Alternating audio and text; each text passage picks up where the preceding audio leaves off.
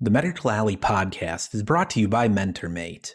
Custom software needs vary significantly, whether you're powering a medical device, overhauling your back-end architecture, or reimagining your patient experience, MentorMate can help. Harnessing the technical excellence of Bulgaria, MentorMate provides end-to-end software services in all sectors of healthcare. With deep expertise in design, development, cloud, and software support, MentorMate helps healthcare clients administer world class care through technology. Learn more at mentormate.com.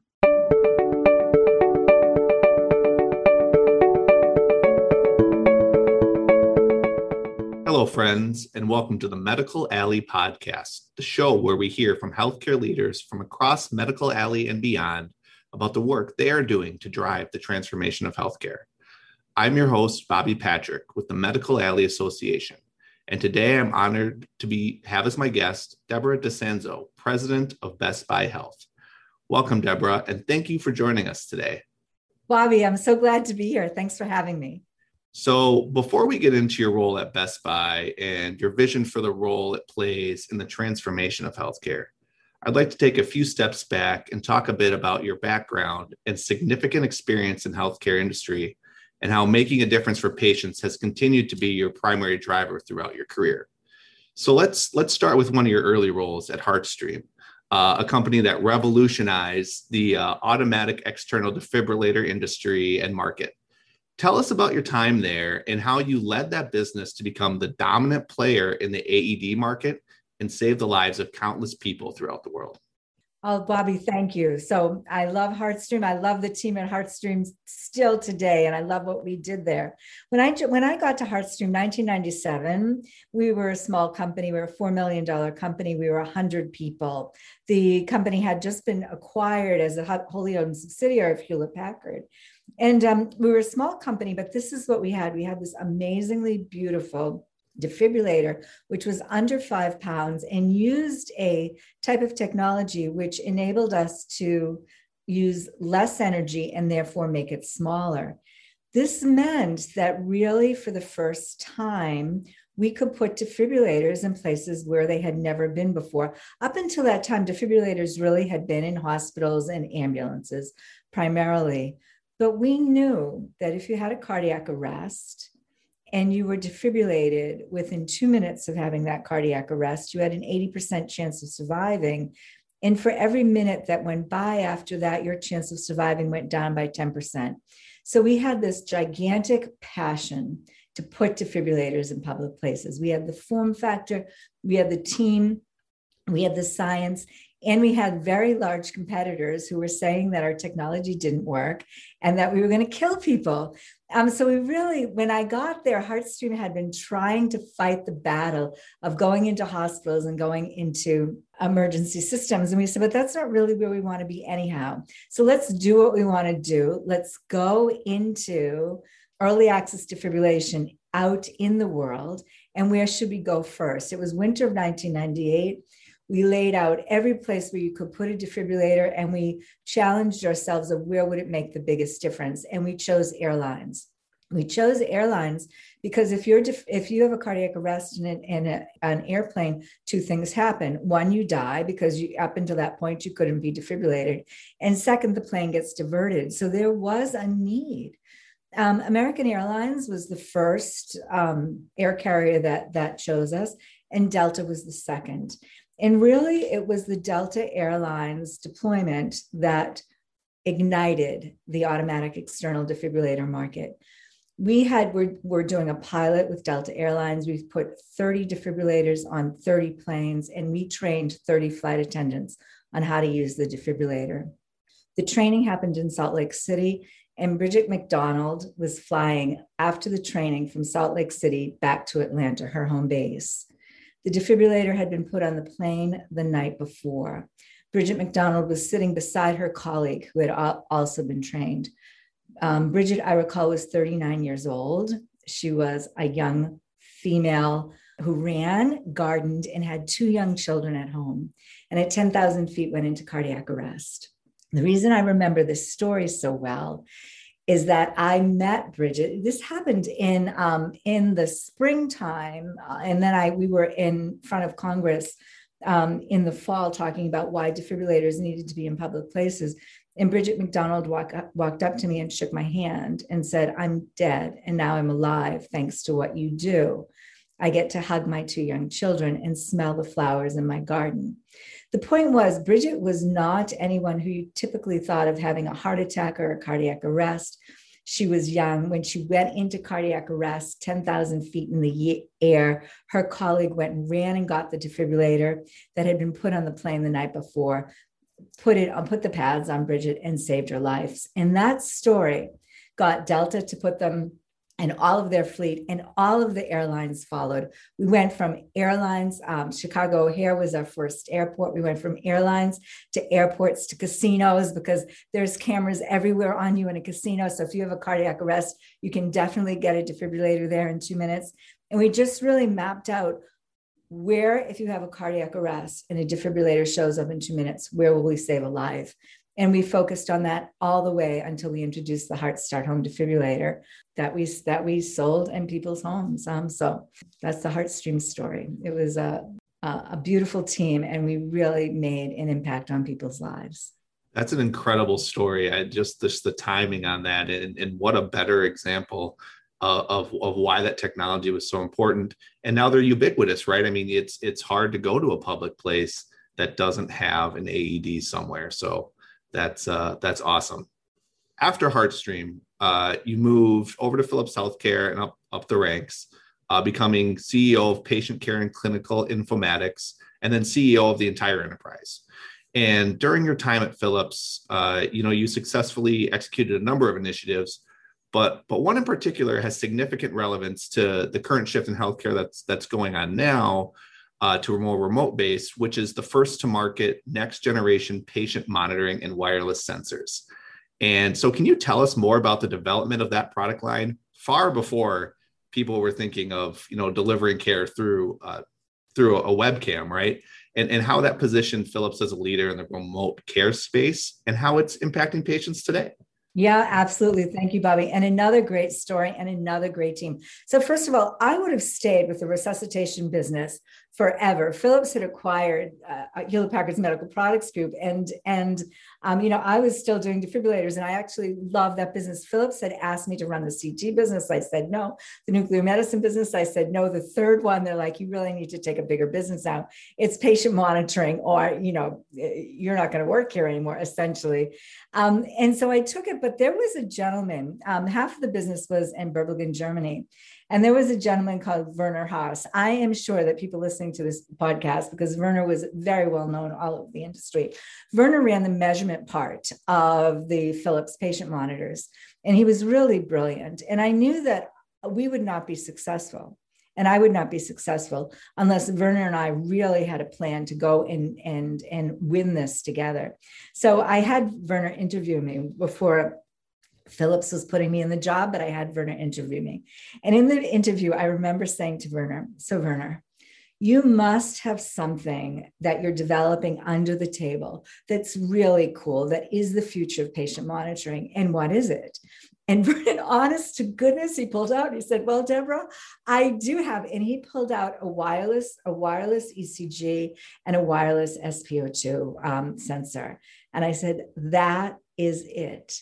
But by the way, it wasn't only the wireless ECG and it wasn't only the wireless um, um, SpO2, but it needed a backbone infrastructure. And there was another gentleman, I think he's still at Philips, his name is Dale Wiggins. He was the CTO of patient monitoring. And I said, and Dale, you must have something under the table too. And in fact, Dale did too. And this was the notion that we would build a patient monitor because this was 2006 we would build a patient monitor like an information system and we would give it an information backbone. And yes, we would put machine learning in the system so that we could combine all these measurements together and then begin to do early warning scoring or predictive alerts. And this is really what built the Philips patient monitoring dynasty. The thought that we're going to take the wires off because wires make people sick. We're going to make it an information system and we're going to do machine learning. And we did it. And then Philips Research was working on DirectLife, the first ever activity monitor. And we put some of our technology into that to make it better.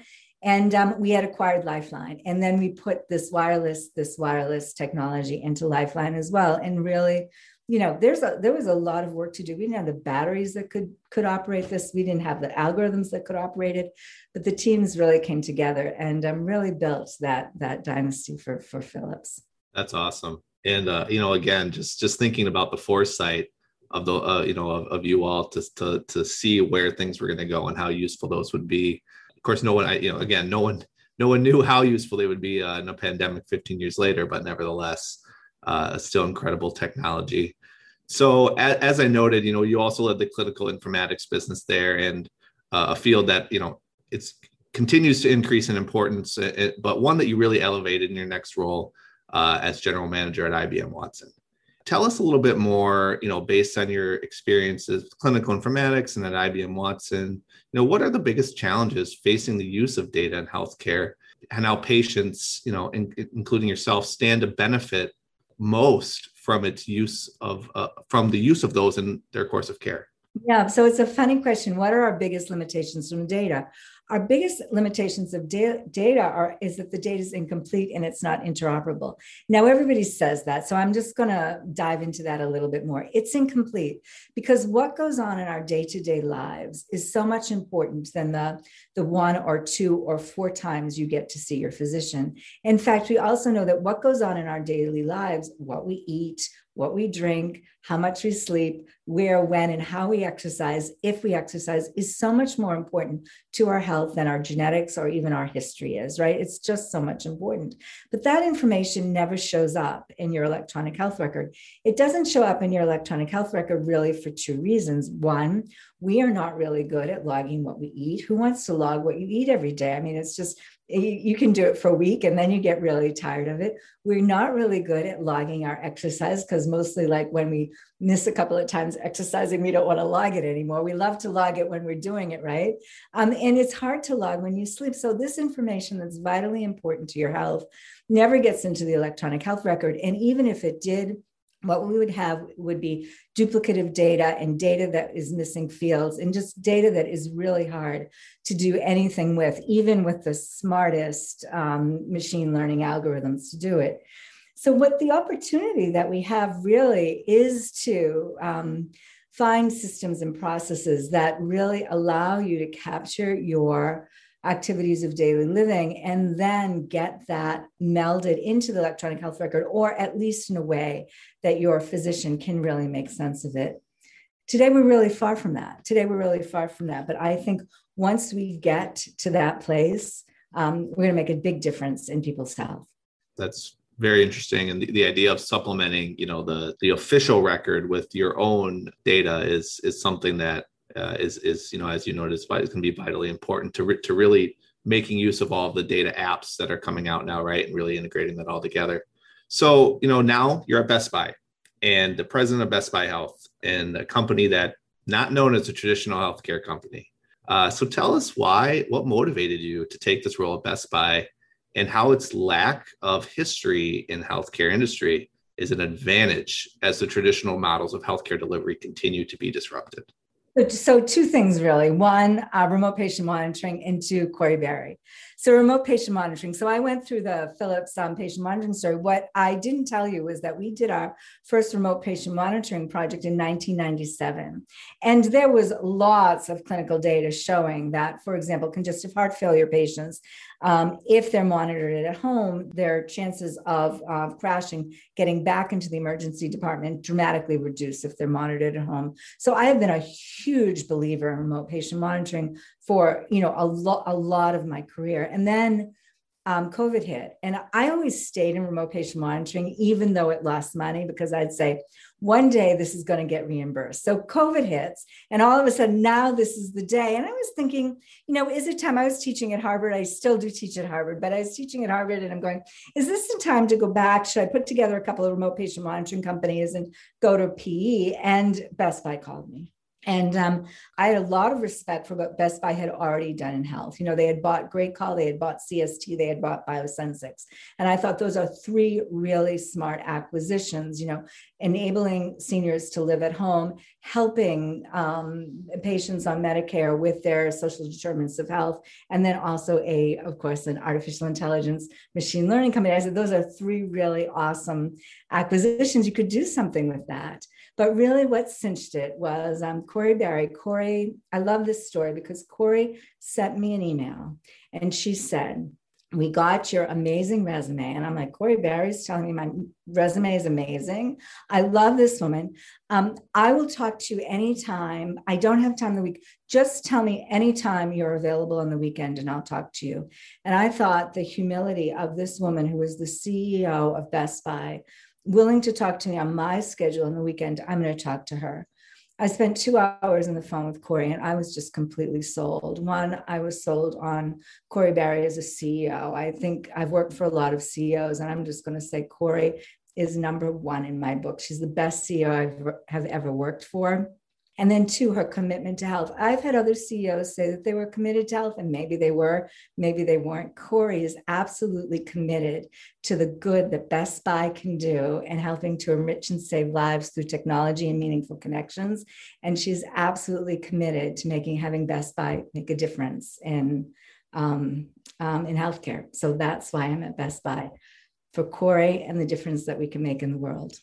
That's a great story. And we certainly are fortunate to have Corie here in Medical Alley. She's a tremendous asset to the community uh, at large. So thanks for sharing that. So, uh, and you know, you touched on this a little bit. So the shift to healthcare at home and increasingly hospital at home uh, is a significant one for improving the use of technology by patients and caregivers, though it has its own set of challenges, such as access access to the care for certain populations and familiarity with the technology. Uh, what are some ways that industry can help to overcome these and other challenges for patients as healthcare continues to move uh, in that direction? Yeah, absolutely right, Bobby. So that's this is the the question. And one, of course, is patient centered. Now, every company that I've ever worked for has said it's patient centered, but you know, we really weren't. We might have been MRI centered, we might have been defibrillator centered, but really patient centered. And when you think of a retailer, a retailer is completely patient centered. When you think of when you think of you're going to get a home gym, right?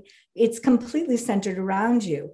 Where do you want to work out? How do you want to work out? What what you know? Uh, what exercises are you going to do? It's completely patients. It's completely people centered. And that's where we need to move healthcare to, too. So I'm going to tell a story. Two weeks after I joined Best Buy Health, my husband had a stroke. I can't believe it. He's a young man. He's 60 years old, right? He's, he's, he had a stroke. And I, you know, I went in the bedroom and I've been in healthcare for so long that I'm like, oh my gosh, you know, the right side of his face is drooping. So I rush him down to Lahey Clinic here in Massachusetts. And because it's COVID time, so I had to drop him off. And you drop your husband off, you don't know my gosh, what is happening in there? And um, you know, they they called me. They said, luckily, he had a mild stroke. Um, and the next day, I went was able to go into the hospital room, and his neurologist came in. And I couldn't imagine this five years ago, but the neurologist is telling us about the stroke. And then he says, So, this is what I want you to do. I want you to go and I want you to get a blood pressure cuff. I see you have an Apple phone. I want you to hook the blood pressure cuff up to the Apple phone, download, take your blood pressure every day, download it to your Apple phone. And then what you're going to do is you're going to take those measurements and you're going to send it to my Epic here at Lahey Clinic. My husband has been in technology his entire life, and I have literally been doing this my entire life. I want to tell you, I went to Best Buy, I bought the Withings blood pressure cuff, right?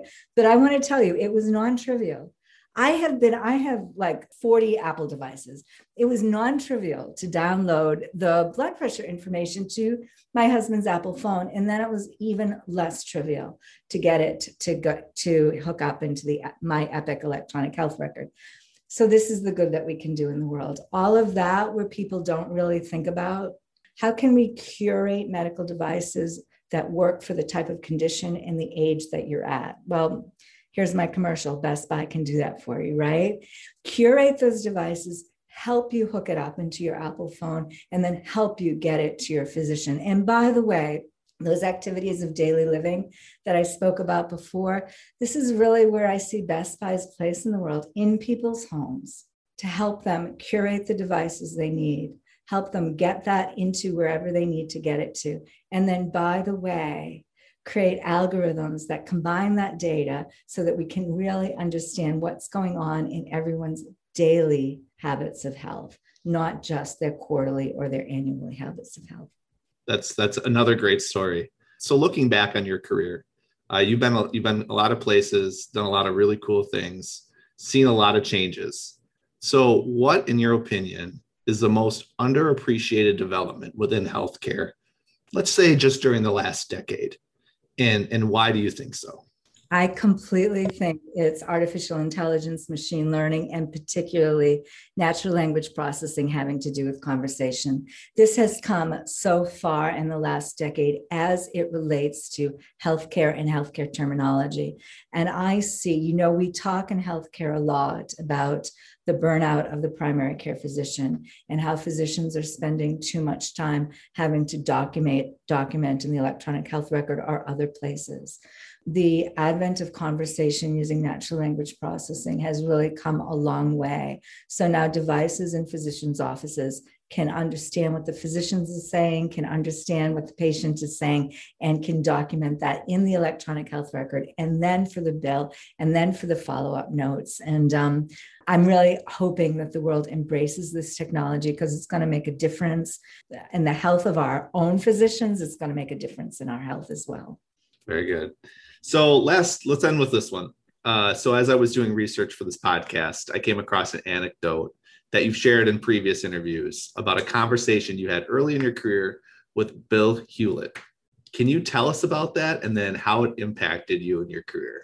Bill Hewlett of Hewlett Packard. I was very lucky because I was working in tech early in my my life and actually i was not working in health tech. And then i was working on an engineering workstation that needed a new application because we weren't going to be powerful enough to do um, a weapon system or whatever else they were used for at the time.